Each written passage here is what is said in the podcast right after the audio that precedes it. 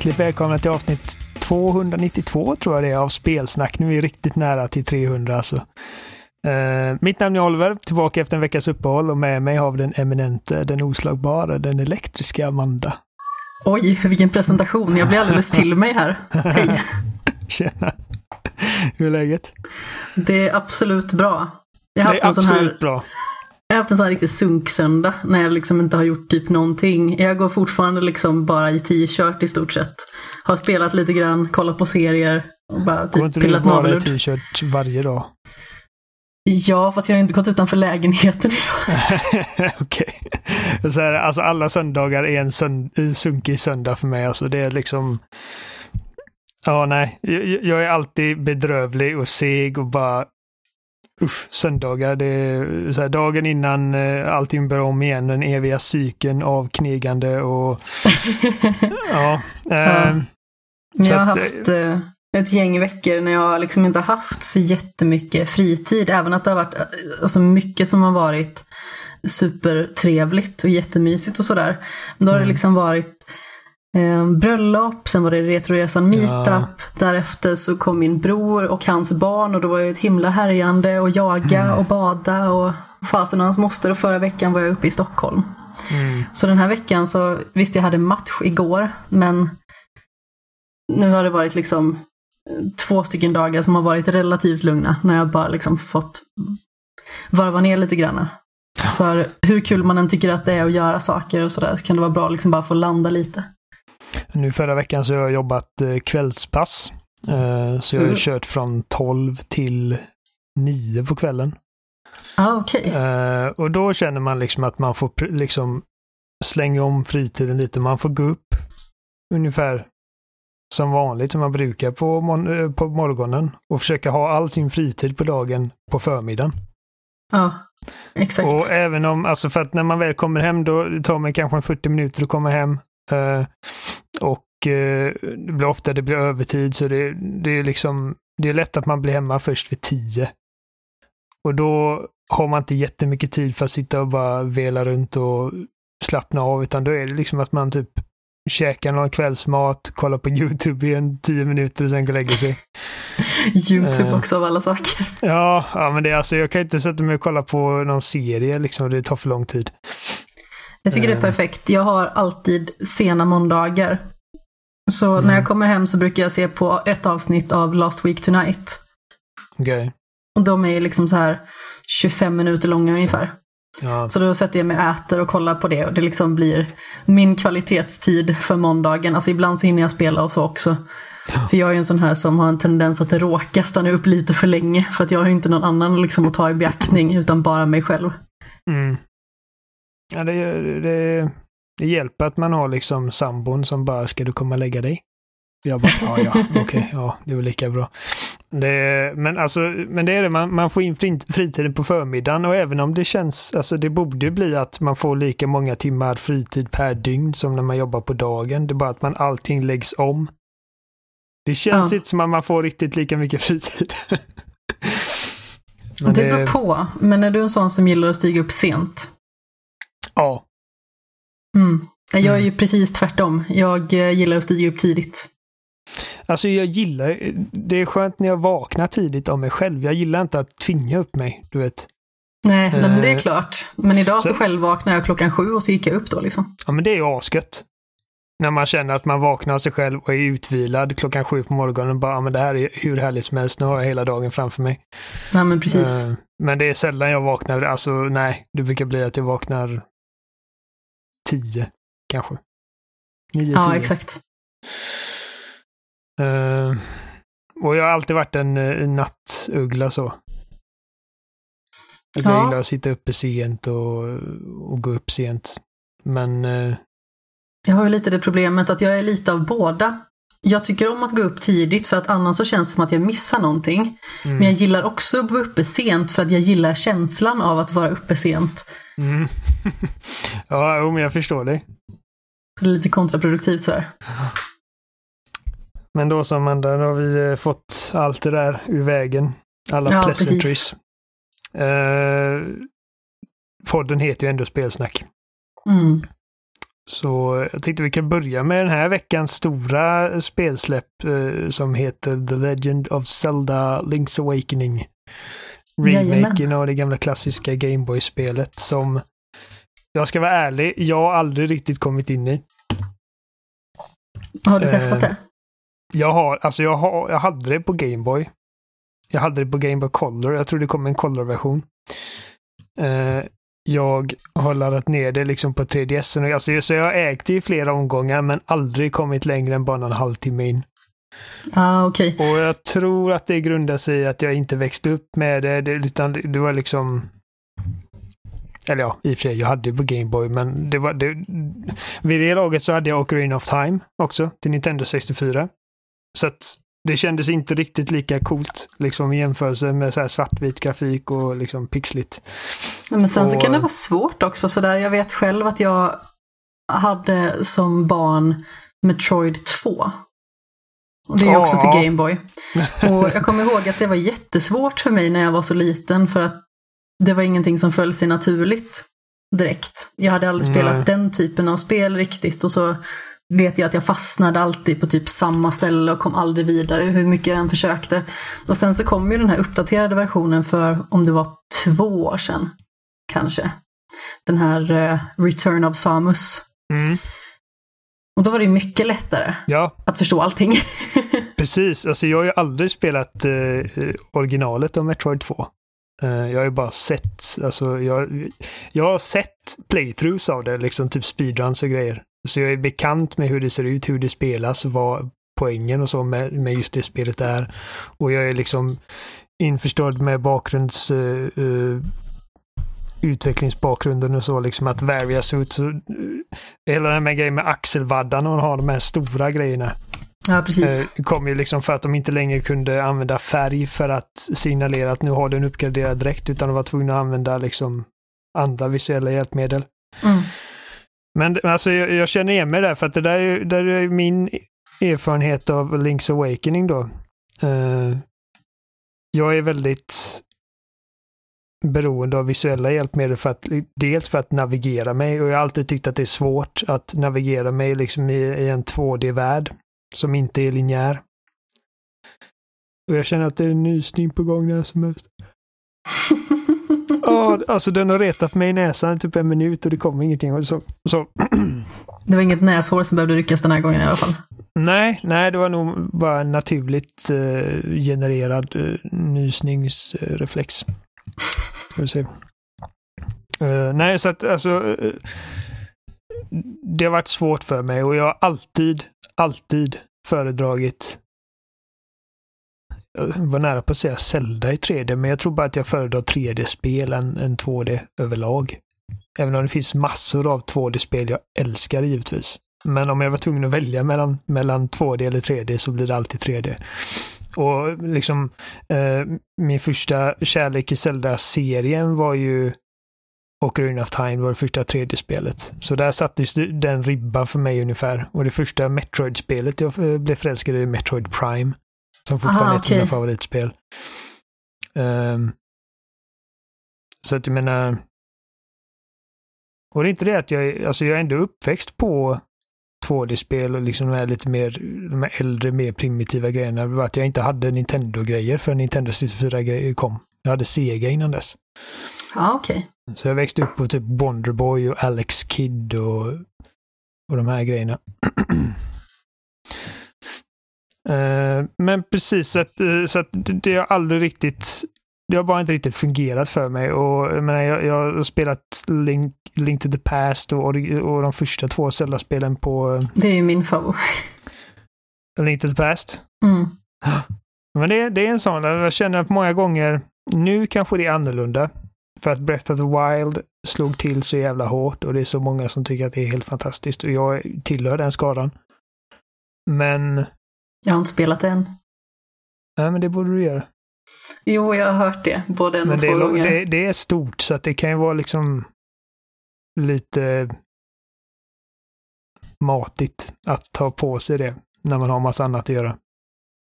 Ja, det finns ju en del lite större Switch-spel som jag kanske vill plöja mig igenom innan jag faktiskt tar det. För i så fall skulle det kunna vara en sån här grej som jag har som typ ritual att spela på pendeltåget.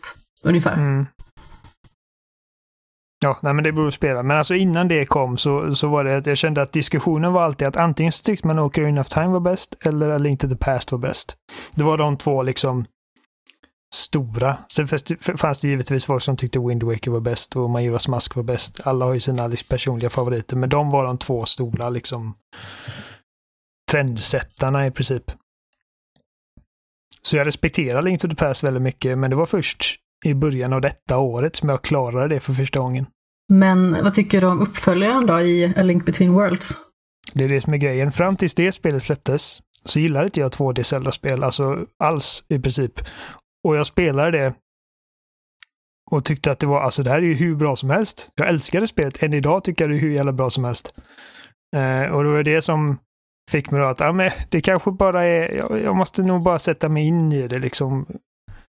Komma in i det ordentligt. Och då, då, då jag lyckades ta mig igenom en Link to the Past och tycker att det är ett riktigt jävla bra spel. Eh, och det är kul jag att håller båda väldigt högt. Ursäkta? Jag håller båda väldigt högt. Både mm. To the Past och Between Worlds. Mm. Ja, men jag kan tänka mig, alltså hade jag spelat Link to, to the Past när det var nytt så hade jag nog tyckt att det var liksom the hottest shit ever. Um, det är ett riktigt bra spel och jag förstår varför det är så många som tycker att det är liksom, det pikade där. Många av de, eh, många av de liksom trademark-grejer som, som verkligen känns eh, Zelda idag, det startades ju i princip med, med A Link to the Past. Mm, absolut. Det, jag vet att många, som, många fans av det, det, det, spelet som använder det som motargument för Ocarina of Time är liksom att Ocarina of Time är typ en retelling av i princip samma struktur. Okay. Och jag menar, det ligger ju meriter i det också för att det har liksom väldigt lik struktur. Att det börjar med tre liksom mindre sådana här dungeons och sen så händer det någonting i spelet och så går det vidare till de lite mer större, lite mer allvarliga delen av berättelsen och så vidare. Um. Men ja, alltså de två spelen är skitbra. Jag älskar Link, Link Between Worlds. Det är fantastiskt. Så jag var jävligt pepp på att få spela Link to the, uh, Link to the Past, Link Between Worlds, Link's Awakening.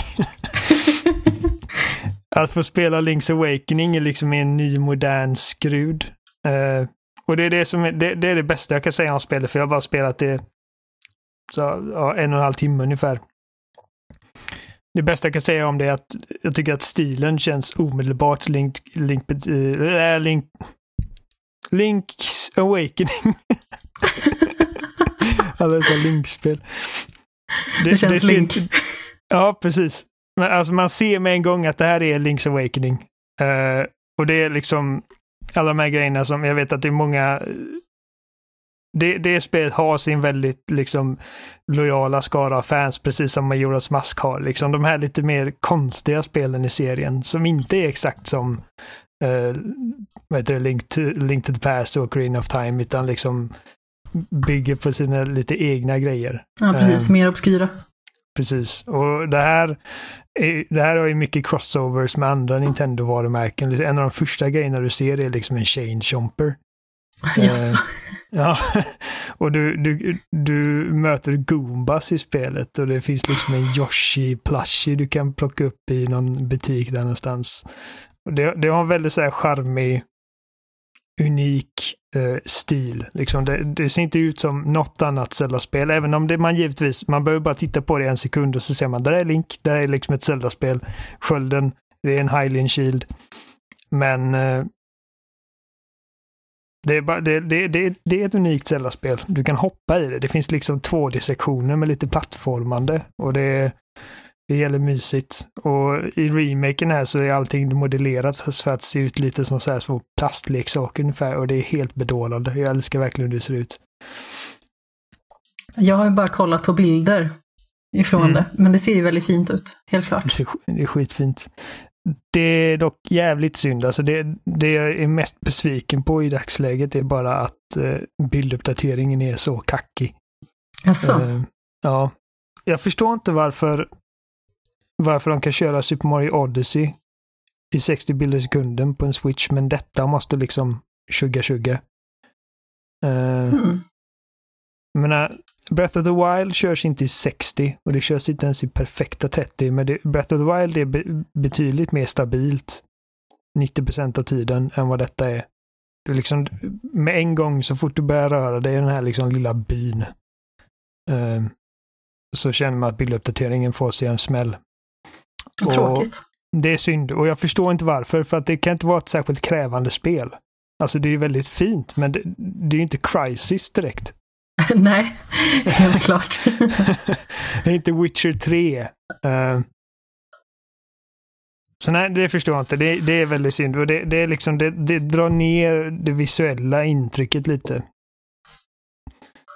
Uh, men annars, alltså, jag, jag har klarat det första templet. Och ser fram emot att fortsätta. Det är väldigt quirky, väldigt charmigt och det har liksom en väldigt unik själ, kan man kalla det. Um, det liksom bryter den fjärde väggen på några roliga sätt och liksom blandar in andra Nintendo-varumärken med på sätt alltså som, som jag i Gameboy-versionen tyckte kändes krystade, men som här bara fungerar av någon anledning. Kanske för att jag växt upp lite och kan se charmen i sånt.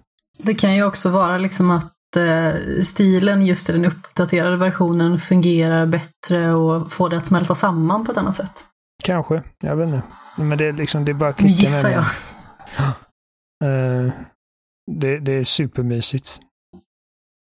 Och så här smågrejer. Nu vet jag inte om det här, jag tror inte det här var en funktion, för jag tyckte att interfacet var ganska um, inte bökigt, men inte så intuitivt som jag hade velat att det skulle vara i Gameboy-versionen. Mm. Och här är liksom, sådana saker som kartan är skitbra. Du kan liksom zooma in på den och se individuella vägar och hus och grejer så att det är lätt att navigera sig. Uh, du kan sätta ut små sådana här pins uh, när du hittar kistor och sånt som du vill återvända till sen men inte vill glömma. Oh, vad så har du bra. också en så här typ memory log. Där de viktigaste dialogerna du har haft sparas. Och det fick jag nytta av ganska tidigt i spelet för att man liksom gick och hämtade svärdet och så kom det en uggla och sa att du måste till Mysterious Forest. Och sen gick jag vidare och liksom utforskade på egen hand en stund och sen kom jag på vad, vad fan var det han sa nu igen? Vart är det jag ska nu? Då kom jag på att jag kan bara gå in på pausmenyn och kolla på memories och så har jag den dialogen där. Så var det, ja, Mysterious Forest, det vet jag. Sånt är ju superfiffigt. Annars Ja. är det så himla lätt att man eh, kör fast och så blir man förbannad och sen så vill man inte spela mer. Men jag hade ju förmodligen hittat det till slut för att det, det alltså, du kan, du kan i princip inte gå någonstans där du inte menar att gå i början. Det är liksom inte ett helt öppet spel som Breath of the Wild är, eller det första Zelda för den delen.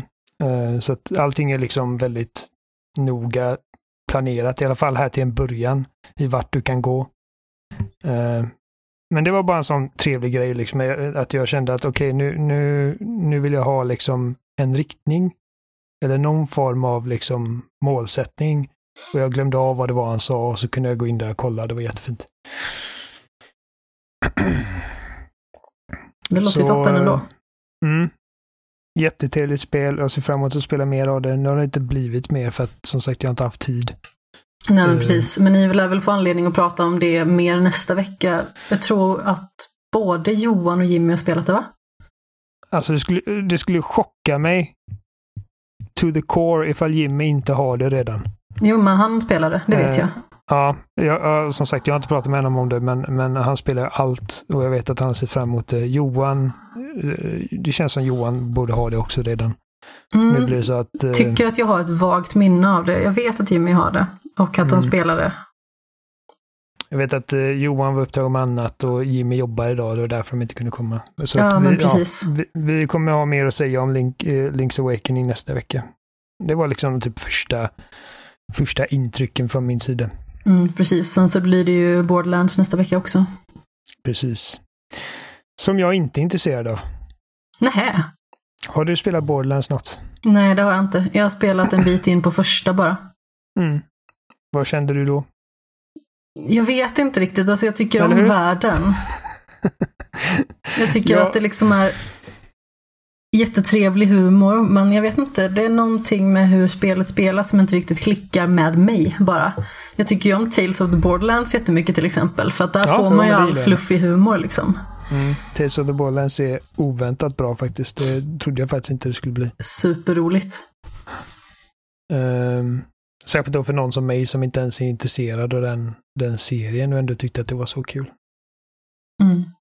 Uh, nej men precis, jag, jag, jag, spelade Borderlands 1 lite grann med Jimmy, Robin och vår kompis Sebbe. Um, men jag kände bara, alltså jag, jag är sån, jag, jag, tar mycket hellre ett spel, och det, som jag sagt förut, att jag tar mycket hellre ett spel som har åtta olika vapen och alla känns unika och har ett syfte, än att jag ska liksom var femte minut hitta en ny puffra som ser exakt likadan ut och hanteras på exakt samma sätt, Man har typ en mer damage på sig liksom och så måste man byta ut den andra för att man typ ja. Eh, uh, Sådana här looter shooters har jag inte mycket till övers för. Uh, och uh, men det är alltså som sagt, jag uppskattar stilen så sätt. Jag tycker att visst viss, viss mått av humorn fungerar. Och jag respekterar serien som sådan. Liksom att det, det var det, det kanske var skulle väl vara rättvist att säga att det var någon sorts startskott för en ny era av Blue Shooters. Liksom. Nu, nu känns det som att alla, eh, alla stora liksom, förläggare har någon variant på det konceptet. Activision, nu är det inte Activision längre, men de hade ju Destiny innan Bungie blev fristående. Mm. Uh, Ubisoft uh, med Division och EA vill ha en del av den kakan också givetvis med, med Anthem. Så att uh, jag respekterar serien, men det, det, det är inget jag jag tycker inte att vapnen känns tillräckligt bra eller tillräckligt unika. För att, för att det är det det handlar om i slutändan. Man går och skjuter på folk. Och ifall det inte är kul att skjuta så ser jag inte meningen med det. Nej, precis. Jag förstår precis vad du menar.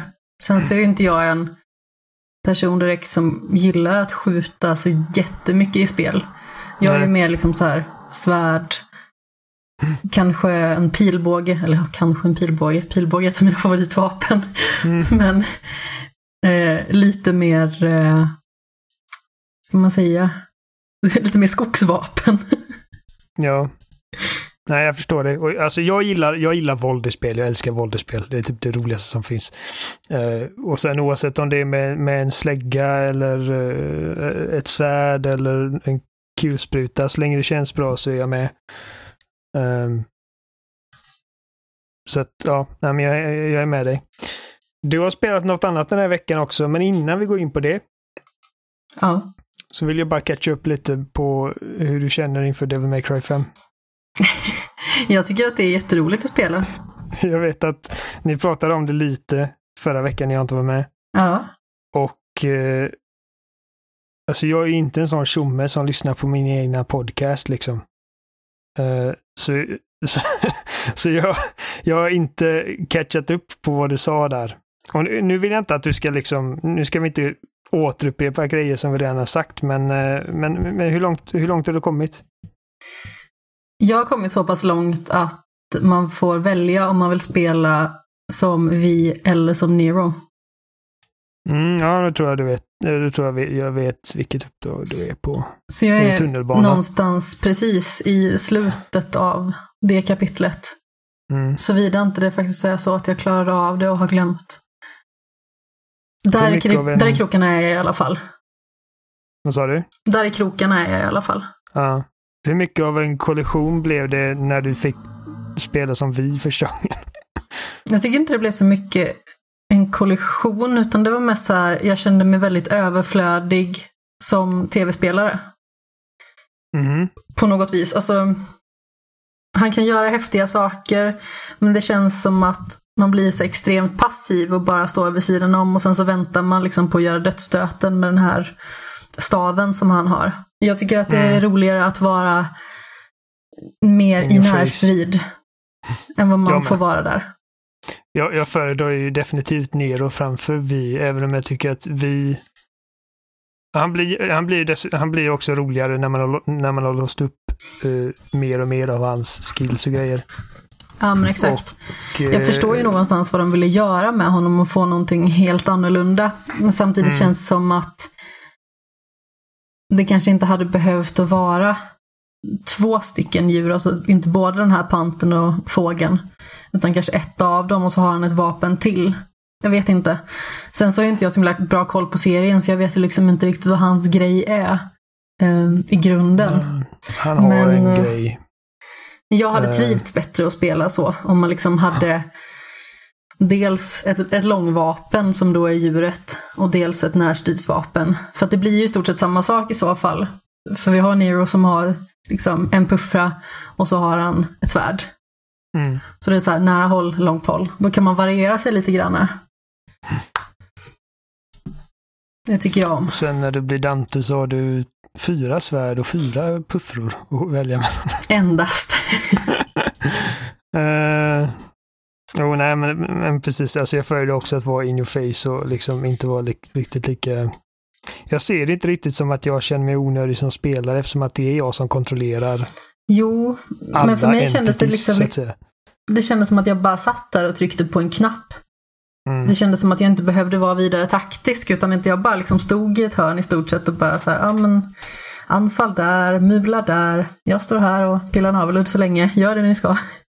Nero är, och det är Dante också, Nero och Dante är omedelbart tillfredsställande. Ja. Oavsett liksom hur, hur liksom skicklig du är på spelet och hur mycket muskelminne du har. För att jag kan tänka mig att det blir ännu större kollision för mig när jag fick spela som vi än vad det blev för dig eftersom att jag har typ ett alltså decennier av muskelminne med Nero och Dante. Ja, och liksom, självklart är så bekant med hur Devil May Cry ska spelas och sen plötsligt så slängs allting upp och ner.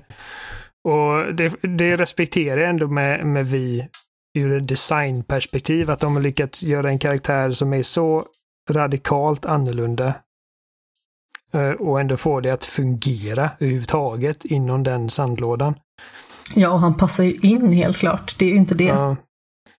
Eh, men, men som sagt, alla karaktärerna blir roligare ju, ju mer man spelar med dem och ju mer skills man låser upp med dem. Uh, och det som Nero och Dante har som det är liksom som fördel där är liksom att det, det är alltid kul att slå någon med ett svärd. Du vet. Ja, det, det är det. Det spelar ingen roll ifall du har dem och har låst upp de sjukaste liksom uh, movesen än. Det är fortfarande till, tillfredsställande att bara trycka i, i, i, i. Jag instämmer. Men ja, ja. Eh, mer om det när du har spelat vidare. Ja.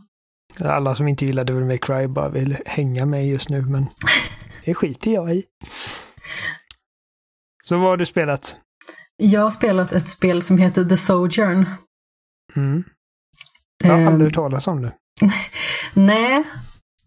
Jag vet inte riktigt hur man ska beskriva det. Många har liknat det lite granna vid The Witness i stil och utförande. Det är ju liksom ett första persons pusselspel mm. där man färdas igenom en värld som den ser liksom lite tempelaktig ut. I stort sett. Det är väldigt strömlinjeformat och man går igenom det här templet och har olika pussel framför sig som i stort sett går ut på att du ska flytta en sak för att kunna interagera med en annan för att öppna en port och kunna gå vidare. I stort sett. Okay. Så exempelvis så har du eh, en knapp och när du står på den så öppnas portalen till den mörka världen och då har du en tidsmätare hur länge du kan vara kvar i den mörka världen. Och när du är i den mörka världen så kan du se till exempel broar som inte finns om du är i den ljusa världen. Men säg att den här mm. bron är en bit bort. Då kanske tidsmätaren hinner rinna ut. Och då har du någonting som gör att du kan byta plats på saker.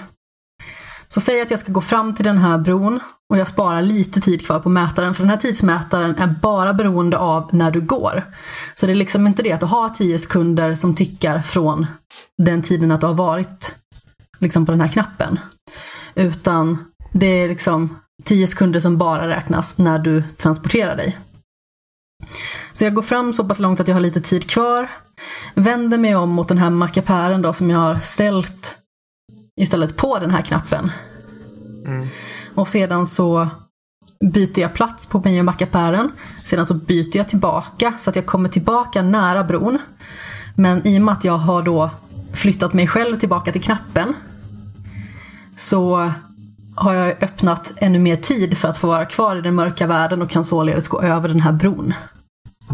Ja, okay. Det låter ju som sagt väldigt flummigt och det är ganska så flummigt. Men eh, jag tycker att det är väldigt tillfredsställande pusselspel faktiskt. Det känns som att det blir väldigt naturligt i hur man testar saker. Jag känner mig aldrig liksom förbannad på spelet och som att jag på något vis skulle vara dum. Uh, har du spelat något pusselspel där du känt dig dum? Ja, absolut. Witness för mig. du nämnde det spelet, jag klarade aldrig av det. Jag har det bara... spelat Witness än. Det är alltså... Jag vet att Jimmy älskar det. Uh... Ja, jag har bara sett lite bilder ifrån det och jag kan säga så mycket som att färgschemat, i alla fall hittills, så långt jag har kommit, känns väldigt liknande. Mhm, ja. Så det är väl lite det och sen så som sagt pussellösningar. Du menar mellan Sojourn och, uh, och Witness? Ja, precis. Ja. Och med Witness, det är liksom lite så här typ, ja, väldigt stilistiskt. Mm, det här är jättefint också. Alltså det är så vackert och sen så blir det den här på något vis rudimentära tempelvärlden som möter saker som ser högteknologiskt ut.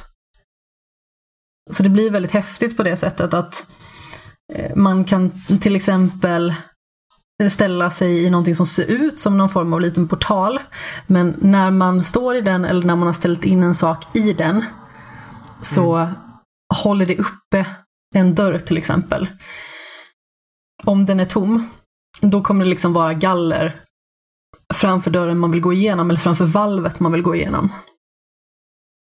Så man får liksom flytta runt saker så att man dels har en öppen port att kunna gå igenom. Eh, man ska kunna korsa broar. Det finns andra sätt att interagera också. Det finns en form av staty som man flyttar på, för det är ofta statyer. Ehm, som då, när man är inne i mörka världen, så kan man interagera med den och den börjar spela musik. Mm. Och när den börjar spela musik, då öppnas broar. Så då alltså, kan man gå över första, vissa stup. Det första jag kom att tänka på bara när du beskrev det i början där med bron och den mörka världen och så, det var Metroid Prime 2. Som jag inte har spelat. Nej, men det är alltså... Uh, vad ska jag säga? Alltså det är Metroid fast där har du liksom två parallella världar, en mörk och en ljus. Och så kan det vara liksom att du får gå in i en portal uh, för att hamna i samma rum fast i den mörka världen och då finns det en bro där och på något sätt ska du försöka överföra den bron till den ljusa världen så att du kan komma vidare i den ljusa. Ja, okej. Okay. Det här är ju som sagt extremt mycket i lek mellan det ljusa och det mörka. I början så mm. följer man efter två stycken ljusbollar som liksom leder vägen igenom världen. Och därefter så, när man liksom har gått igenom vad som verkar vara liksom hela världen, så kommer man in i ett stängt tempel där det finns olika sektioner, skulle man kunna säga. Så mm. man står i, en, i ett cirkulärt rum och så finns det olika utmaningar som kan, man kan ta sig an. Och när man har klarat alla av de här utmaningarna så höjs man upp till nästa nivå. Där det istället då för fyra finns fem stycken utmaningar. Och det är nog där jag är nu. Ja. Alltså det låter väldigt mycket som ett Jimmy-spel detta. Jag ska försöka tvinga någon spela det. det. Det känns som att det tickar alla boxar för honom. Och varje gång jag ser det för honom så säger det, det finns inget som heter Jimmy-spel. Allting är ett Jimmy-spel. Jag spelar allt. Och det ligger, ligger något i det. Men alltså, som sagt, det, det låter som någonting som Jimmy hade gillat. Inte som något jag hade gillat dock. Nej, jag visade en video för honom häromdagen. Mm. Och då verkar han tycka att det ser fint ut och sådär. Så jag får väl peta på honom lite grann så har jag någon att diskutera det här spelet med. För det känns som att ingen vet att det existerar. Och det gjorde inte jag innan heller. Utan det var mer så här, åh, det här är fint, det vill jag spela. Jag Det visste det är liksom så typ inte vad det var. Det är det som är så kul med den här liksom generationen av tv-spel, är att det släpps så mycket grejer och allting har möjligheten att bli någonting. Förstår du vad jag menar? Ja, Eh, absolut. Det finns utrymme för alla möjliga sorters spel, alla möjliga sorters storlek på spel, alla möjliga sorters... Det, det är liksom... Det finns, det finns utrymme för så mycket. Och Ja. eh, liksom om man hör talas om spel så som jag gör genom dig nu i detta fallet, liksom, som man aldrig hade kommit i kontakt med annars. Och det är inte nödvändigtvis att man tycker att åh, det där måste jag spela, men man blir ändå liksom ifylld lite i Mm. vad, vad som finns där. Jag tycker det är så roligt med den här typen av spel också, för när man kommer in i det så vill man liksom inte riktigt sluta, utan det är så här, men jag hinner en utmaning till. Och så kan man gå Är, är vidare det ett sen. sånt spel som, som känns bra för bite-sized gaming, typ? Liksom att man spelar en kvart och sen...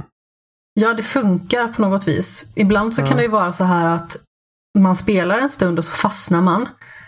Och så tänker man bara, fan jag är dum i huvudet. det är någonting Ja, som inte Jag har stämmer. inte mycket pusselspel faktiskt. Men man ska fastnade på en sån konstig grej i det här spelet. Jag trodde först att det var en bugg. För det fanns ingenting att interagera med, tyckte jag. För då fanns liksom den här statyn som man interagerar med så att det kommer musik. Och sedan så fanns det en staty som man bara flyttar som ska stå på olika platser. Eh, för att skapa tyngd. Till exempel kan den stå på den här mörka världen-knappen. Den kan stå inne i den här grejen som ser ut som ett rör, som en portal lite grann. Eh, och sedan bara så här, fasen, man kan ju inte interagera med musikgrejen om man inte är i den mörka världen. Så det fanns det en liten trappa upp till den. Så jag bara, mm, jag måste gå upp till den. Och då gick jag fram till den och då fanns det någon form av relik som satt fast på den här statyn. Och den kan man föra vidare i sin tur till nästa staty. Så då kunde jag flytta den här statyn in i portalen och jag kunde gå vidare. Men ibland så behöver man bara så här, okej, jag går härifrån, så här, tar djupa andetag, spelar inte det här på en stund, så kommer man tillbaka och bara sätter lösningen direkt.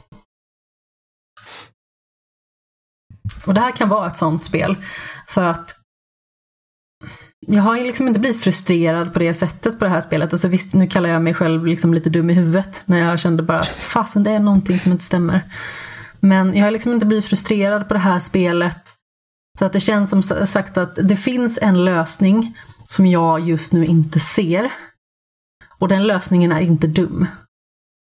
Utan det är bara jag som inte ser den just nu. Det finns ju vissa spel där man bara så här, den här lösningen, den hade jag aldrig kommit på. Men det handlar liksom om att experimentera. Du flyttar X för att kunna i sin tur interagera med Y och så vidare. Mm. Ja, det finns inget som är liksom... Det finns inget tillfredsställande med att bara råka få rätt svar på en, på en fråga eller eh, på rätt lösning på ett problem.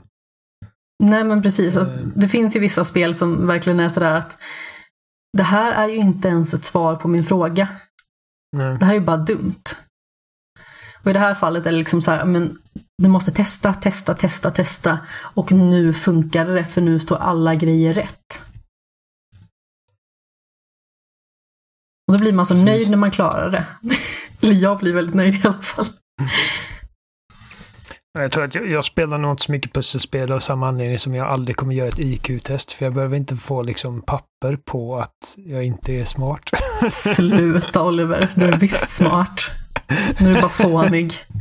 Jag är alldeles tillräckligt smart för att liksom va- vara en fungerande vuxen.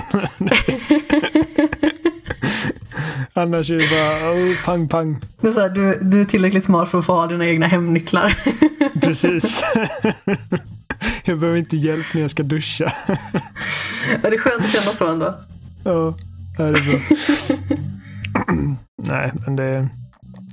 Alltså jag gillar ju pusselelement i actionspel exempelvis. Eller äventyrsspel.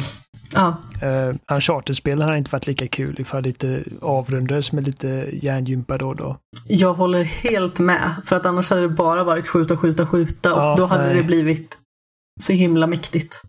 Mm.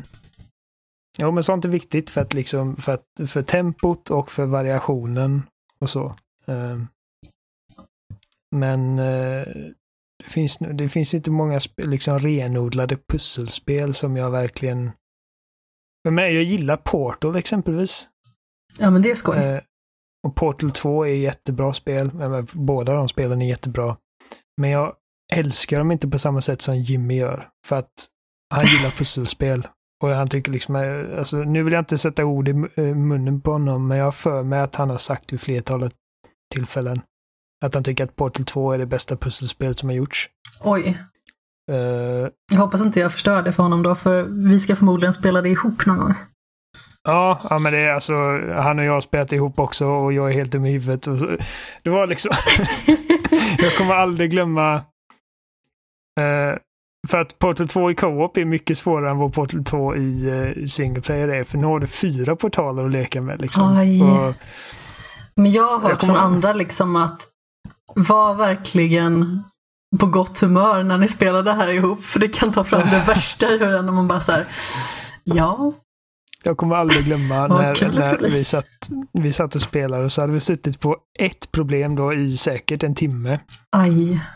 Och jag, jag hade bara gett upp för länge sedan. Jag satt liksom och jag bara stod på en plattform och kollade på honom springa fram och tillbaka. Och så märker jag nu bara skjut en portal där Oliver. Och så gjorde jag det. Jag, jag, jag gjorde vad han sa i princip. Och så såg jag på honom liksom hur han blev mer och mer frustrerad. Liksom man bara, det var ungefär som att man såg liksom sådana frågetecken i huvudet på honom nästan. Och så bara liksom efter så en timme och 15 minuter så sa jag Men så här då? Och så skjuter jag en portal och så löste det sig. Och liksom bara, bara för att jag hade stått och observerat honom och hans olika grejer i en timme så var det liksom Vänta, det här har vi inte testat. Alltså, och det var det enda jag tillförde hela den kvällen. så att, Men du eh, tillförde äh, någonting?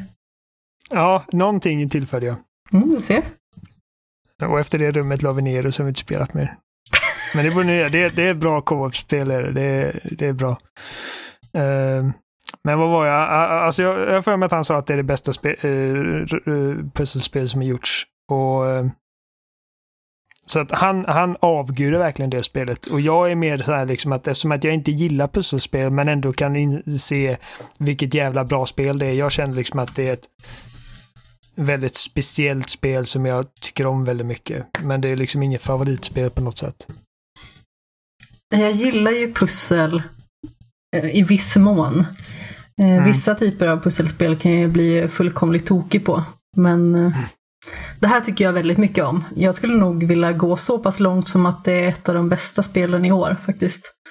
Ja, För mig.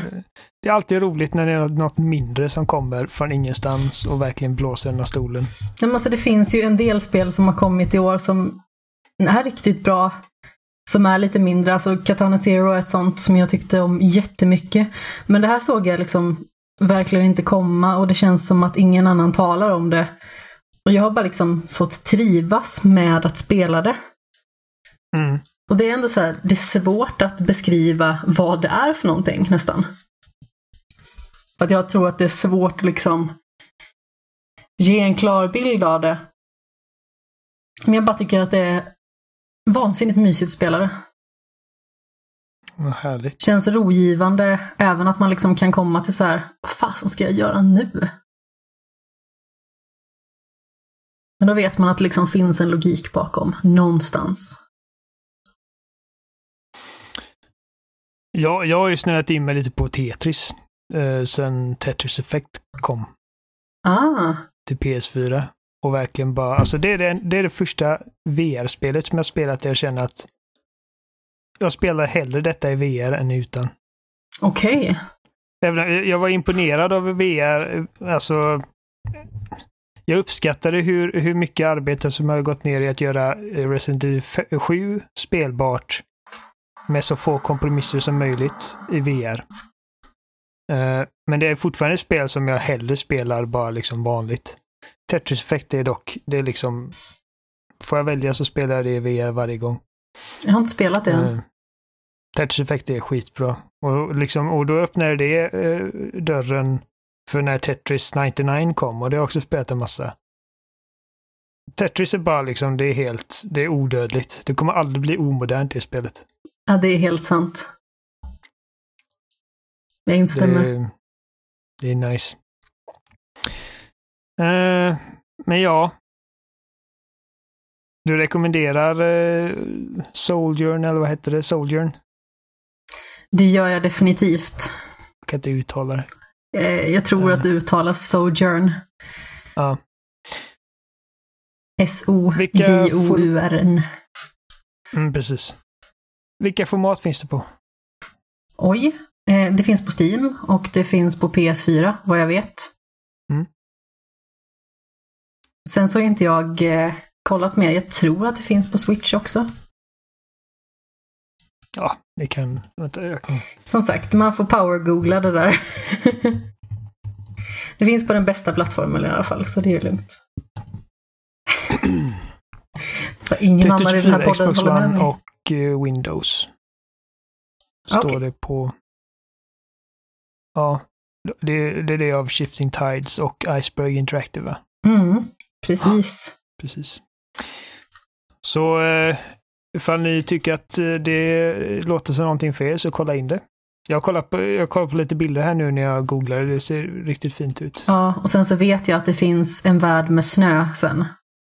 Mhm. Som ser jättefin ut. Instabaj för Jimmy. Jag gillar snö. Precis. Jag har försökt att sälja in The Frozen Wilds. Går sådär. Frozen Wild, ja just det, ja, vi har haft den. Mm. Inte ens snö kan göra någon särskilt sugen på det. Jag tycker att det är jättebra. Jag älskar Horizon Zero Dawn. Jag tycker, alltså jag gillar också Horizon Zero Dawn. Jag gav det åtta när jag recenserade på GR. Och folk blev så jävla arga på mig för att jag gav det så lågt. Det är väl inte lågt, det är ju högt. Nej, jag, jag tyckte det var, alltså, eh, ska vi se. Jag ska, ta, jag ska fan ta fram den här recensionen, Horizon, och läsa det sista stycket som jag skrev.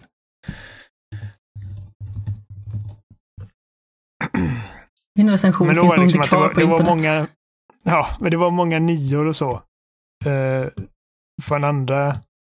Och så var det liksom alla så här Playstation-snubbar. Mm. Eh, Jag recenserade ju på gamla loading. Så jag tror att just då var det nog... Antingen så var det ja eller nej. Eller så var det guld, silver, blå. Vi hade jätteguld, absolut. Men som sagt, jag minns inte hur det stod till. Här vi. Här, jag kollar på en, en recension här, eller en kommentar bara. Om man inte ger detta spel 10 så borde inget spel få det. Okej. Men va? Eh, Alltså åtta är ju ett jättebra betyg. Sen så Ja, är betyg jättesvårt. alltså nu var det liksom, jag var den enda i hela Game Reactor-nätverket som inte gav det 9. Alltså Spanien, Finland, Norge, Portugal, Italien, Storbritannien, Danmark och Tyskland gav det 9 och jag gav det 8. Så att jag är ju, jag är ju ändå underkant, men jag gav det inte en sexa. I alla fall, där är sista stycket, så jag, jag skrev så på det stora hela tycker jag definitivt att Gorilla förtjänar en redigt göteborglig dunk på ryggen. Cringy. För ett lyckat avbrott från Killzone in i en spännande ny era av studions framtid. Jag tror och hoppas på på att vi kommer få se mer av Horizon i framtiden och att Sony behandlar detta varumärket som en av deras kärnserier. Det är ett grymt bra spel som är väldigt enkelt att rekommendera. Och alla bara åh jävla Microsoft fanboy. Vad töntigt. Alltså, jag tycker att det är jättesvårt att ge spel alltså 10.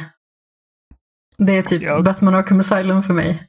Det är Jag typ gav 10. en tia under mina, ska vi se, jag började 2013.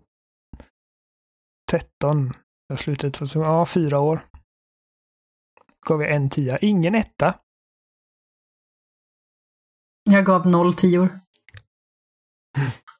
Nej men det är alltså, tian är liksom elusive. Det, det är för de där som, som, som man kommer se tillbaka på. Och det är alltid svårt att i dagens liksom i ö- ögonblicket sätta liksom att avgöra att ja men det här spelet det kommer stå sig om Mm. tio år. Det Nej, precis.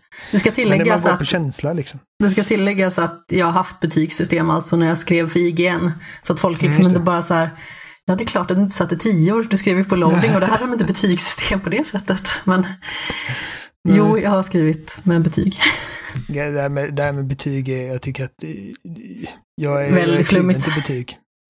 Uh, jag föredrar att... som det är nu, när man bara skriver en text och sedan så är det upp till den som läser att avgöra utifrån det jag kan utröna av den här recensionen, är det någonting mm. jag vill spela? Sen förstår jag också för konsumenten, alltså, som, som skribent så, så hade jag mycket hellre blivit av med betygen helt och hållet. Uh, mm. För att det finns, det finns det finns faktiskt en del sifferbetyg jag gett ut som jag inte står vid fortfarande. Och det tror jag att alla som har varit spelkritiker eller kritiker överhuvudtaget under en längre period skulle kunna skriva under på i någon form. Att de liksom har ändrat åsikt med tiden över någonting. Om man så tycker att det har blivit bättre med tiden eller sämre med tiden. Absolut. Uh, jag, alltså, ska inte gå in för mycket på vilka det är. Men jag, jag har definitivt äh, ångrat vissa betyg jag gett. Det är inte många, men några stycken. Däremot har jag aldrig ångrat vad jag skrivit. Liksom, jag, alltså det, det som står med. i texten står jag för. Men ibland har det varit svårt att sätta en siffra på det liksom som ska reflektera det perfekt. Ja, alltså på IGN till exempel så hade vi ju Alltså från 0 till 10 med, alltså det var ju en, en eh, hundrastegs skala. Det, alltså, det, man, mm, det är väl, det är väl tekniskt sett så är det, nu vet jag vad PT är Amanda. Uh, och vara dryg. Ja. Men är det inte 1 till 10, alltså man ger väl ingenting mindre än 1? 1 uh, till 10, ursäkta. Ja. För först tänkte jag bara, åh, ni på IGN Sverige kanske körde så här 0,0 eller 0,3 Det hade inte förvånat mig om något spel skulle fått så här 0,4 eller någonting. Decimalbetyg har jag alltid tyckt, alltså det där är lite... Ja, men alltså det är just det som också blir ytterligare en faktor. Att... Vad, vad, vad är det som gör ett, att ett spel är 8,5 och inte 8,4 liksom? Mm, ja, men exakt. Det, det är i så fall ifall man bara kör 0,5. Mm. Det har jag lite mer merit med. Alltså det är ändå, jag tycker att femstjärnesystemet eh, fungerar precis lika bra som ett tiostjärnesystem i så fall. Uh, och jag förstår meriterna med att ha betyg och sånt för konsumenten, liksom att de vill bara snabbt ha en överblick. Ja men precis, över... de vill bara typ googla på spelet, så här, ja men okej det fick fyra mm. av fem på de här tre som jag kan se innan jag ens har ja. klickat in på dem. Det blir köp. Jag älskade det när jag var yngre exempelvis och jag visste att okej, okay, nu har jag pengar för ett spel på hela sommaren. Uh, jag måste välja så bra som möjligt och då liksom köpte jag massa så här typ tidningar. Och så kollade jag vilka spel som jag hade fått högst och så sammansatte jag betygen och så liksom. Det, det, det, var, det var bra för att då, då kände man sig trygg i att lägga ut den lilla pengen man hade under hela sommarlovet. På någonting. Ja, okej. Okay. okay. Uh, ja. Det är inte lika mycket om en faktor nu när man är vuxen, för man köper det, det, man är intresserad av. Och ifall man inte skulle tycka att ett spel är fantastiskt så är det inte hela världen liksom. Nej, och man kan sälja uh, vidare också ifall man har det ja. fysiskt. Så att, som skribent så känner jag alltså att siffrorna bara håller ner en. Och det kan liksom användas som ammunition mot en. Um, Ja, men det är väldigt svårt att kunna sätta siffror på sina ord. Ja, jo det är Absolut. För orden kommer ju till en naturligt. Många gånger, ibland gör de inte det heller. Jag har haft vissa recensioner där jag bara, jag vet inte fan vad jag ska skriva. Men eh, nej, eh, jag håller med. Det har, in, det har inte alltid varit lätt med sifferbetyg. Alltså. Vissa gånger så har det varit, ja men det här är en självklar sexa liksom. Men, eh, men mer ofta än inte så har det varit att, ja, alltså det här skulle kunna vara en sexa, det skulle kunna vara en sjua. Var hamnar jag någonstans? Mm. Och sen är så här, nu efter, så här, med tiden så känner jag också liksom att jag vet att man som kritiker ska man inte tänka så och det är liksom ett alldeles legitimt eh, yrke, om man ska säga, att vara kritiker. Men att sätta liksom en arbitrary siffra på någonting som typ kanske hundratals människor har jobbat på liksom med blod, svett och tårar. Och sen bara avfärda det med den siffran och liksom summera hela den upplevelsen. Uh, allt det arbetet uh, med, med en siffra. Jag har inte tänkt på det på det sättet förut. Uh, men det, det känns... Det är som han, vad heter han? Kritiken i Ratatouille säger. Jag har inte sett den. Han har en sån jävla bra replik. Uh, jag ska försöka få fram det här. Förlåt, nu velar jag, men... Som sagt, jag har ingen aning om vad det är du vill få fram.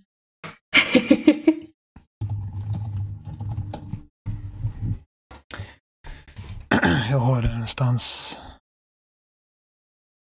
Kontentan från min sida i alla fall, det är ju att det är mycket lättare att beskriva vad man tycker och vad man känner liksom i en längre utläggning än att liksom bara sätta en, en siffra för någonting. För det är många som typ inte läser recensionen ordentligt ändå och så bara scrollar ner. Jaha, okej, den här fick sju av tio.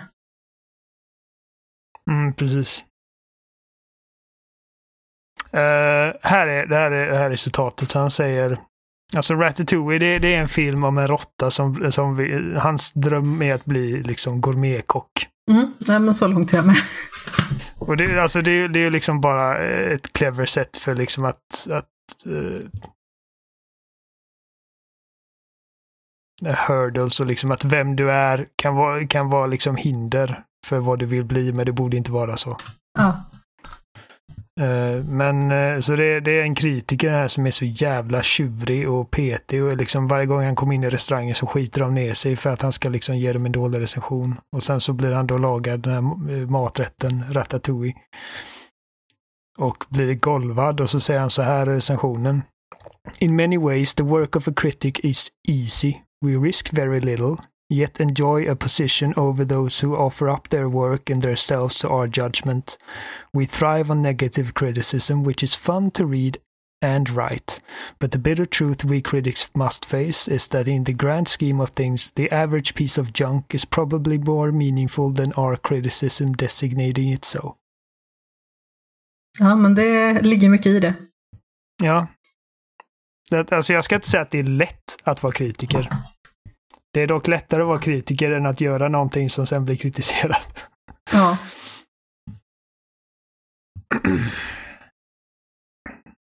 uh, men ja, ja. Uh, innan vi avrundar för idag Amanda, så tänkte jag, uh, eller det var ju du som tänkte faktiskt, det var du som föreslog detta. Att uh, vi skulle säga ett par ord om Batman eftersom att han nu fyller 80 tror jag att det är. Ja, det stämmer. Batman är född 39.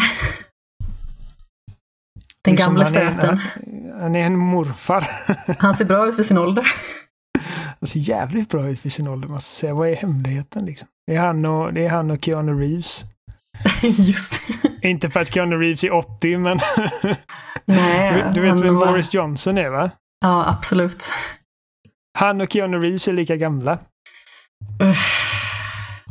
Mm. Tror jag. Jag jag har hört det någonstans i alla fall. Han är född 64. Ja. Ett år yngre än vad min mor är. Också född 64 av Reeves, ja. ja, det är fint. Jo, men liksom när man tar sådana här, jag menar så här, Johnny Depp och Brad Pitt, båda är födda 63. Mm. Och så kollar man på Boris Johnson och bara såhär, oh. Ja, nej, det är inte alltså, jätte, jätte, det är inte jätterättvis jämförelse att göra i och för sig. Men, nej, men alltså han ser ut som att han försöker cosplaya Donald Trump. Typ. Liksom, jag tänker så här, alltså går han, går han till jobbet med en medvetet skitig frisyr? liksom. han, han bara, nej jag vägrar kamma mig. Fuck the system. Nej, alltså, jag vet inte. Nu känns det jättetaskigt för vi sitter och neggar på någon, någons utseende, men det ser ju liksom inte ja, ut som att han anstränger han. sig. alltså han hade säkert kunnat se väldigt mycket trevligare ut om han faktiskt liksom så här, inte såg ut som att han alltid gick i motvind. Varför har han ens kostym på sig för han vill se ut som en jävla hobo? Skitsamma. Ja. Batman var det. Ja, Bruce. Fan vad Batman är awesome. Batman är underbar. Tack, tusen tack till Batman och hans skapare för att vi fick Batman i våra liv. Ja. Har du några Bob- speciella. Batman-spel som du gillar? Alltså det enkla svaret för mig är ju bara eh, så- alltså Rocksteadys Batman-spel. Ja. Ja. Det, det blir inte mycket... Det blir inte mycket bättre än så i alla fall. Eh, men det första Batman-spelet som spelade var ett spel som jag tror det bara hette Batman till uh, NES. Ja, Batman Och- the Video Game. Precis, det var ju baserat på den här filmen. Det är jättebra. Jag tycker om det jättemycket. Men Jag tycker att uppföljaren var lite mer besvärlig. Och det kom ett eh, som heter Batman Forever också tror jag. Om det var till, eh, var det till Mega Drive och Super Nintendo? Jag Det tror jag. Riktigt. Ehm, och det, alltså det ska ju faktiskt erkännas att jag, jag gillade ändå de filmerna när jag var liten. Jag såg nog inte dem så jättemycket när jag var liten faktiskt. Nej, Alltså jag, jag, jag älskar Batman sedan jag var liten grabb. Jag, Och, eh, jag höll på säga jag också, men jag var ingen liten grabb. Men eh, det var mest animerade jag kollade på. Mm. Som jag Ja, tyckte men var det började jättebra. där för mig också tror jag. Lite grann, även om jag inte för den gick på femman om jag minns rätt. Och vi hade inte femman. Spiderman gick på fyran Ah, och fyran hade vi. Och liksom det var animerade Spiderman och animerade Batman. De älskade det. Jag kunde kolla på Batman hemma hos farmor då och då. Om jag hade tur och var där när det sändes. Eh, men eh, alltså så, så Batman och Spiderman det är mina liksom spirit animals. Och eh, och sen kommer givetvis Dark Knight och verkligen vad kan man säga ens om, om Dark Knight som inte har sagts tusen gånger redan? Alltså jag älskar den filmen. den är jättebra. Den är jättebra. Kort och gott beskrivet.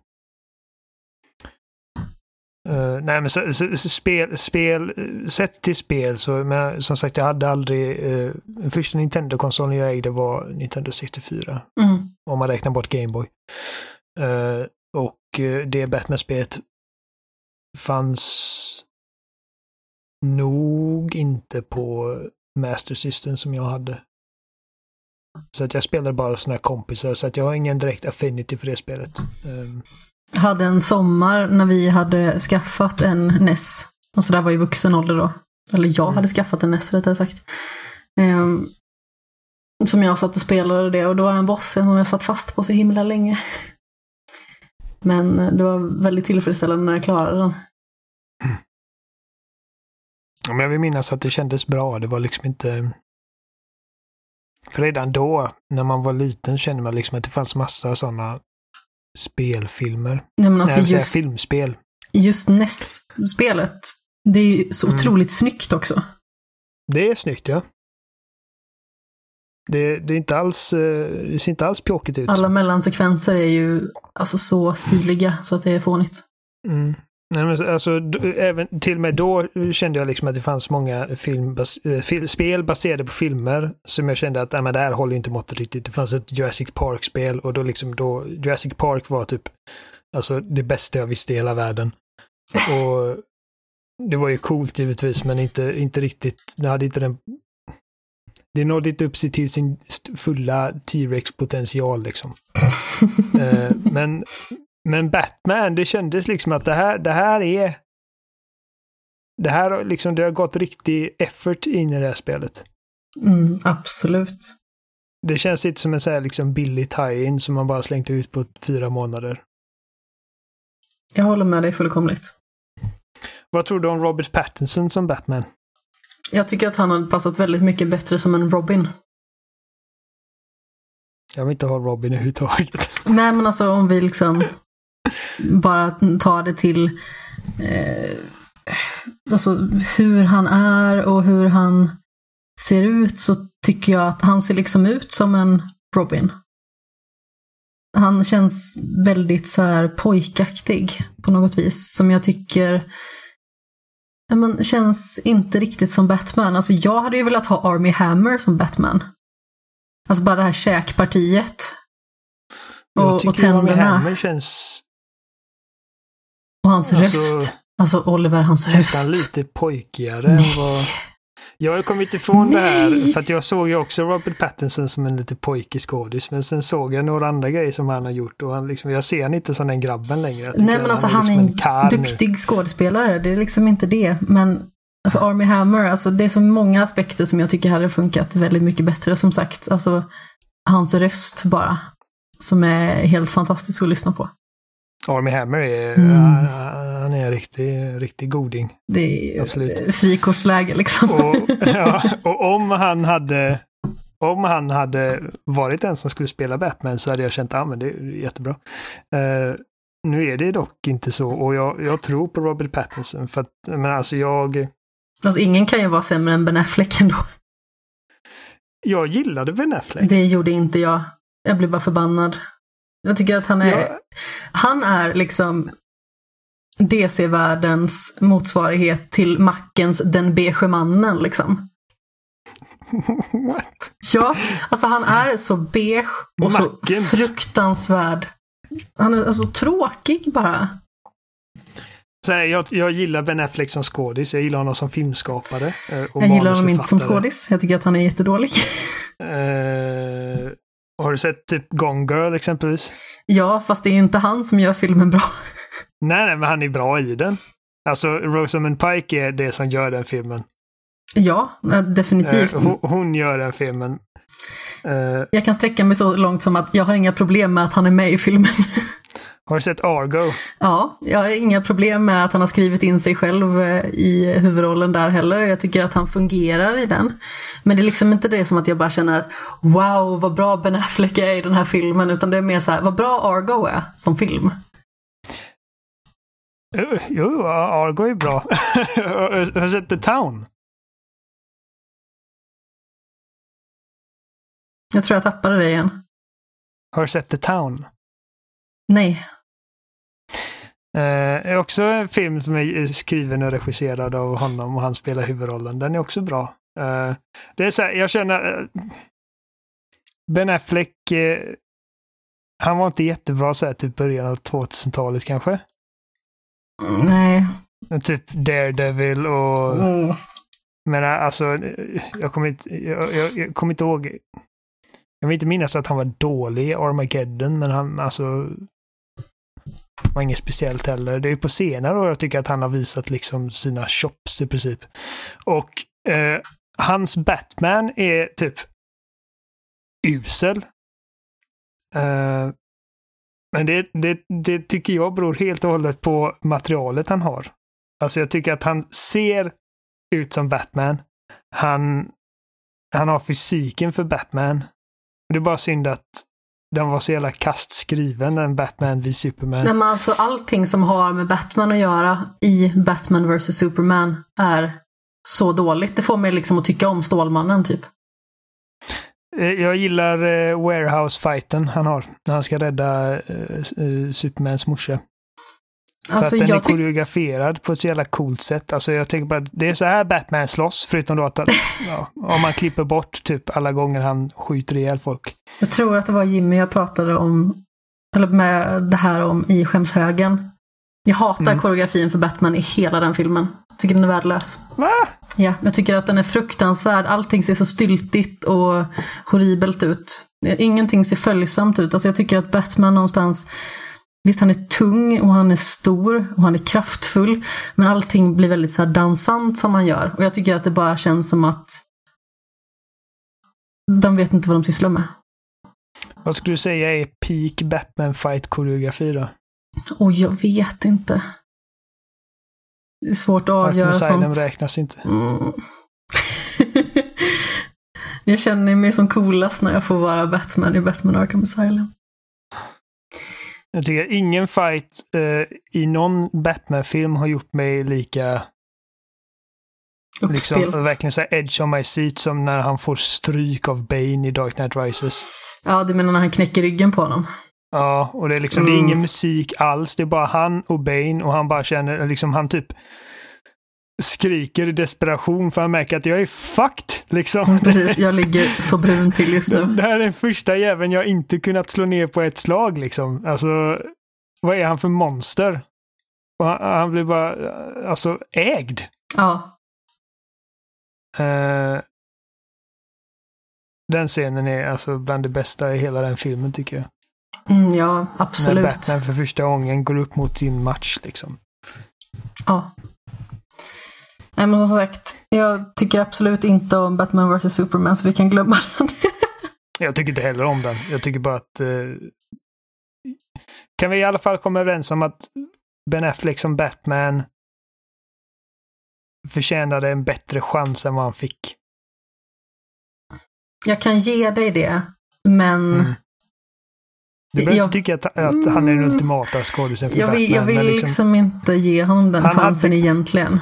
För att jag tycker han att hade kunnat... han gjorde ingenting med den chansen. Jag tyckte att han passar inte in på något vis. Som sagt, jag tycker att de aspekter som fick den filmen att inte vara liksom det sämsta av det absolut sämsta. Det är de scenerna som är med Batman och, eller vad säger jag, med Superman och eh, Lois Lane. För jag gillar Amy Adams jättemycket och jag tycker att hon är jättebra. Ja, men jag gillar också Amy Adams. Det gör jag. Och jag tycker, Jag tycker att, Henry Cavill är rätt bra också. Alltså, ja, men jag är- tycker att han fungerar väldigt väl som Superman. Jag tycker att han passar in på något vis. Och han har utseendet och han har liksom pondusen. Ja, men det finns en viss charm där någonstans också som fungerar. Jag ser honom som Superman. Men jag ser inte Ben Affleck som Batman. I synnerhet inte när alla de här dumheterna finns med i filmen, så som när han försöker att eh, döda Superman, då blir jag liksom bara så här, det här, det här känns så fel. Det känns fel Ja. ända in i benmärgen. Och, har även inte- den här eh, brännmärkningsgrejen han har. Det är det dummaste jag varit med om. Varför skulle Jävlar. Batman brännmärka någon någonsin? Så jävla edgy. Uh, den, den filmen är proppad och bara liksom järnröta. Hela filmen Den är proppad så med jävla pajs. korkad. Är den. Eh, och jag menar, alltså det är synd också att man, man gillar ju Amy Adams. Men hon har ju inget bra att göra i hela den filmen. Hon bara ställer till det liksom. Hon springer runt. Eh, ja. Och, och hela den här, alltså jag tror att när, när jag såg den på bio, liksom jag, jag tyckte den var dum redan från start. Men det var ju när hela den här Martha-grejen började som jag bara, alltså jag var så nära på att bara liksom ställa mig upp och garva och gå ut liksom. Bara aldrig i livet. Eh, Ja. Nej men den, den är ju brännmärke. Alltså det är så dumt. Det är så dumt. De har inte förtjänat det heller. Alltså det är liksom när, när Iron Man och Captain America försöker döda varandra, eller ja, när de slåss i Civil War så har de lett upp till det ögonblicket liksom eh, i åtta år. Mm. De har varit eh, liksom konsekvent sura på varandra. Ja, och det, har- det har fått byggas upp och de har liksom kommit tillbaka och de har liksom, de har haft sina dispyter och de har kommit tillbaka och, de, och liksom till slut så bryts den kvisten av och det, man känner det och man bryr sig för man, man bryr sig så mycket om båda de karaktärerna vid det laget för man har levt med de karaktärerna i åtta år. Mm. Och de försökte hoppa in på sin Civil War med en gång liksom. Vad här är Batman för övrigt? Han vill mörda Superman. Ja, och det känns som att egentligen så har han liksom ingen riktig... Alltså han har inget motiv på något vis. Nej, han har inte det. Det har han inte. Alltså okej, ja. Eh, Superman eh, rasade hans byggnad i eh, Metropolis. Vad hade hänt om Superman inte hade varit där? Exakt. hade inte han överlevt heller. Nej, jävla- fånigheter, stora barnrumpor. Och det är en sån grej liksom hela vägen. Jag bara, alltså snälla bara prata med varandra. Och till slut då, i den här fighten, så försöker Superman prata med honom. Ja. Men det är alldeles för sent. De borde gjort det för länge sedan istället för bara Alltså bara titta på varandra med penismätartävlingar och liksom Men det är typ så bara, varför tar ni inte bara en kaffe och försöker reda ut det här som vuxna Ja. människor? Nu är ni bara fåniga. Superman, men jag förstår liksom att Batman ska vara den här liksom typ mörka, sura, liksom... Jo, men han är ju inte oresonlig. Nej, han är ju inte det. Okej för att han är liksom lite dark and moody. Ja. han är ju inte en psykopat. och, och Superman ska inte heller vara så här, mm, liksom dark and moody. Liksom varje gång de möter varandra innan fighten börjar så är det liksom att de stirrar på varandra och bara du. Jag vet vad du är. Du är skräp. Om inte du slutar med ditt skräp så mördar jag dig. Liksom. Ja. Ja, och sen så, så de hatar varandra och sen är de vänner plötsligt och sen i nästa film så Batman bara ah, han, var, han var mer människa än vad jag någonsin var. Liksom, alltså, Batman vi ser i Batman vid Superman är inte samma karaktär som vi ser i Justice League. Jag har inte menar sett åh, Justice League för att jag hänt en- vill inte. Nej, okej. Ja, men alltså det, det är verkligen... Det, det, det är helt annorlunda. Alltså det är inte bara det att Batman har gått igenom någon sorts karaktärsutveckling. Det är liksom att de har typ tryckt på reset-knappen. Mhm. Han dödat en jävel i den filmen. Eh, Ja, men alltså, en grej som, innan vi ska avrunda totalt här. En grej Mhm. som jag retar mig så våldsamt mycket på, det är att han har ju någon form av drömsekvens, Batman alltså, ja! där han tar upp ett automatvapen och skjuter folk. Mm. Det kommenteras inte på det alls. Nej, man, man fattar vad det handlar om i, näst, i Justice League. Okej. Men För jag blev bara så här, okej, den här scenen kommer och den är exakt emot allting som Batman står för. Och han, kommenter- liksom, han kommenterar inte ens på det. Det är inte så emot allt. Alltså, för han dödar ju människor även när han är vaken i den filmen. Jo, fast man tänker ju liksom på Batman som den här personen som aldrig ska döda någon. Mm, jo, det är precis. min Batman i alla fall. Ja. Det är så, Jo, så jag med. ser på Batman. Och sen bara så här, Alltså- okej han skjuter ner en massa folk. Va, varför gör han det? Och sen så bara så här, ja men nu går vi och tar en kaffe. Jaha, men ja, förklaring då? Ska jag förklara för dig? Ja, vänligen, gör Fast du det. kommer aldrig se den där, eller? Nej. Det är inget speciellt egentligen. Alltså det är bara... Eh, man får ju se, det är ju så här postapokalyptiskt i princip. Han har ju sån här liksom trenchcoat. Och det kommer massa typ insektsmänniskor. Med vingar. Jag vet inte om du kommer ihåg det, att de hade vingar. Jag kommer nog inte ihåg det. Det hade de. Och han började slåss mot dem och han sköt ner alla och sen så typ eh, lyckades de övermanna honom och de tar honom till Superman. Du Aha. vet. Och Superman ser jätteond ut och bara what the fuck?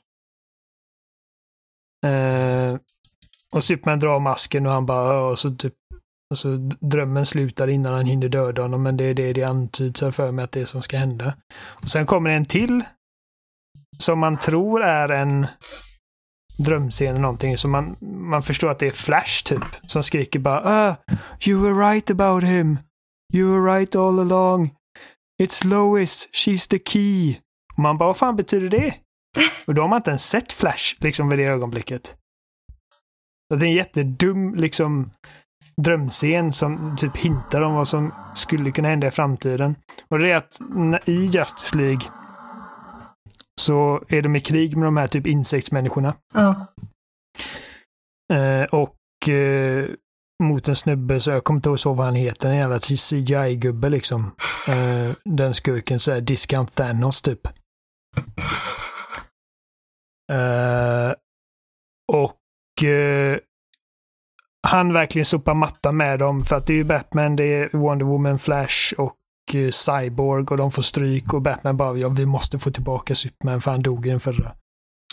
Och de kommer på typ att vi kan återuppliva honom typ ifall vi tar hans kropp till det här eh, skeppet från Krypton och bla bla som de använder. Samma de använder för att väcka eh, den här stora Hulk-grejen i slutet av Batman vid Superman. Okej.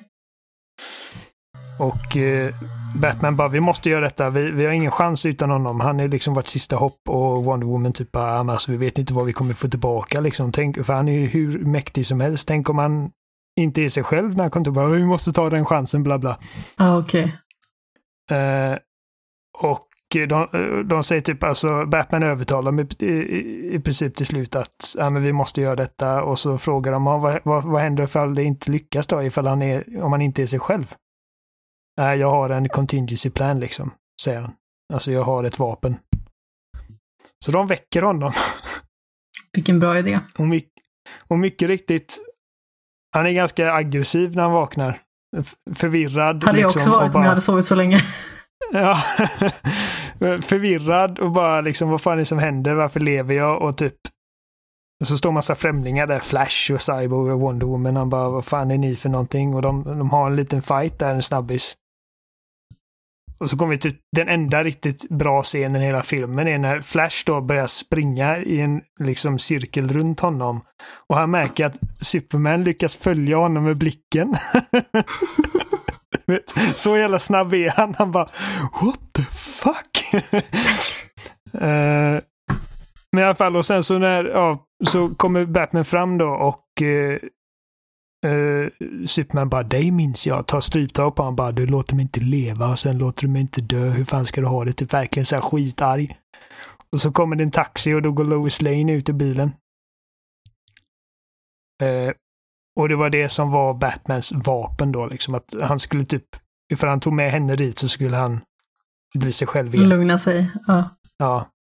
Så den här drömmen var liksom att om, om det inte hade funkat, att liksom vända honom igen efter att han har kommit tillbaka från de döda, så hade han fortsatt vara ond. Och det här kriget med insektsmänniskorna hade fortsatt och de hade förlorat och det hade varit postapokalypsen bla bla. Och Lois är nyckeln. Okej. Okay. Vilken, ja, vilken röra. Ja. Det, det, alltså deras, där, deras DC, MCU eh, är verkligen bara en, det är verkligen en röra. Ja, och det är liksom inte en het röra heller, utan det är liksom bara Nej. skit. Men jag har hört att Shazam är helt okej. Okay. Eh, jag eh, tyckte inte Aquaman var det sämsta jag någonsin sett.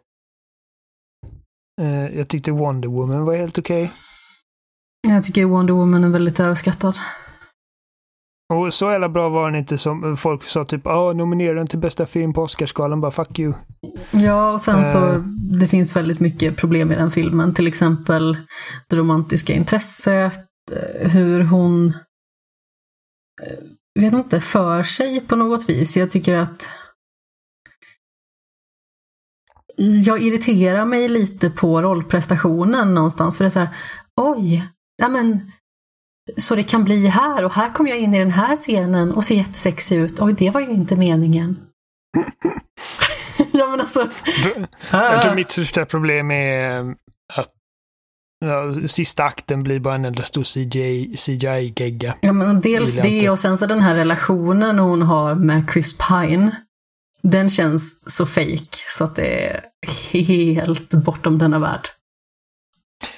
Jag tyckte för att den var okej. Okay. Den är inte lika dålig som Batman vs Superman eller Suicide Squad eller... Uh, ja, men det är, är okay. liksom så här... Ja, vi jämför ju med bajs där någonstans. Så. Och nästa Suicide Squad görs ju av James Gunn. Hur jävla dåligt kan det bli liksom? Ja, jag vet inte. Får se. Ja. Vi satt mycket längre än vad vi trodde, Oliver. Ja, det gjorde vi. Det blir alltid så. Man säger alltid så, vi kör lite kortis och sen så sitter man här och tjötar när man har trevligt. Mm. Men jag tycker vi avrundar det, Amanda. Hur känner du? Ja, absolut. Kör vind. Mm. Just du ska iväg. Mm. Uh, det var då avsnitt 292. Eh, Eller? Ja, ja. så vitt jag ja, minns. 292. Ja, 292. Uh, ni finner oss på, uh, alltså Johan kan det mycket bättre än jag. Vi är på Facebook, uh, vi är på Twitter, Spelsnackpodd. jag heter Oliver Thulin. Amanda? Kapten Sten. Med två E. Ja. Jimmy finns där också, Seppala, 13 tror jag han heter, och Johan Folsson. Spelsnack eh, är det SE eller kom? Kom. Det, det, det, det, ja, det är det. Spelsnack.com. Ni kan skriva till oss. Berätta vad ni tycker om uh, vad heter det? Batman. Ja. Vad tror ni om Robert Pattinson? Jag vill göra en inflikning också. När vi pratade om Final Fantasy 7 förra veckan, då sa jag att man fick eh, möta olika delar av, jag tror jag sa Gaia, och det är väl typ världen. Jag menade Genova. Bara så att jag har det Okej, det liksom var- utrett så inte någon bara så här, det heter inte det! Det är bra, det är cover your ass liksom. Nu kanske jag har fel igen. jag Jag rättar ett fel aning. med ett Jag- annat fel, men jag tror att jag har rätt nu den här gången. Jag har aldrig kan spelat klart Final Fantasy 7. Nej. Eh, jag har bara spelat 15. Men ja, nej, alltså jag har säkert missat någonting. Johan, eh, Johan kan den här jargongen mycket bättre. Jag, jag är helt okej på att inleda en, en, en podcast. Jag är värdelös på att avsluta den, så vi säger bara så. Jag önskar er all lycka eh, och eh, hoppas att vi hörs igen nästa vecka. Puss i hemskan. Tack för idag, Amanda. Tack Oliver.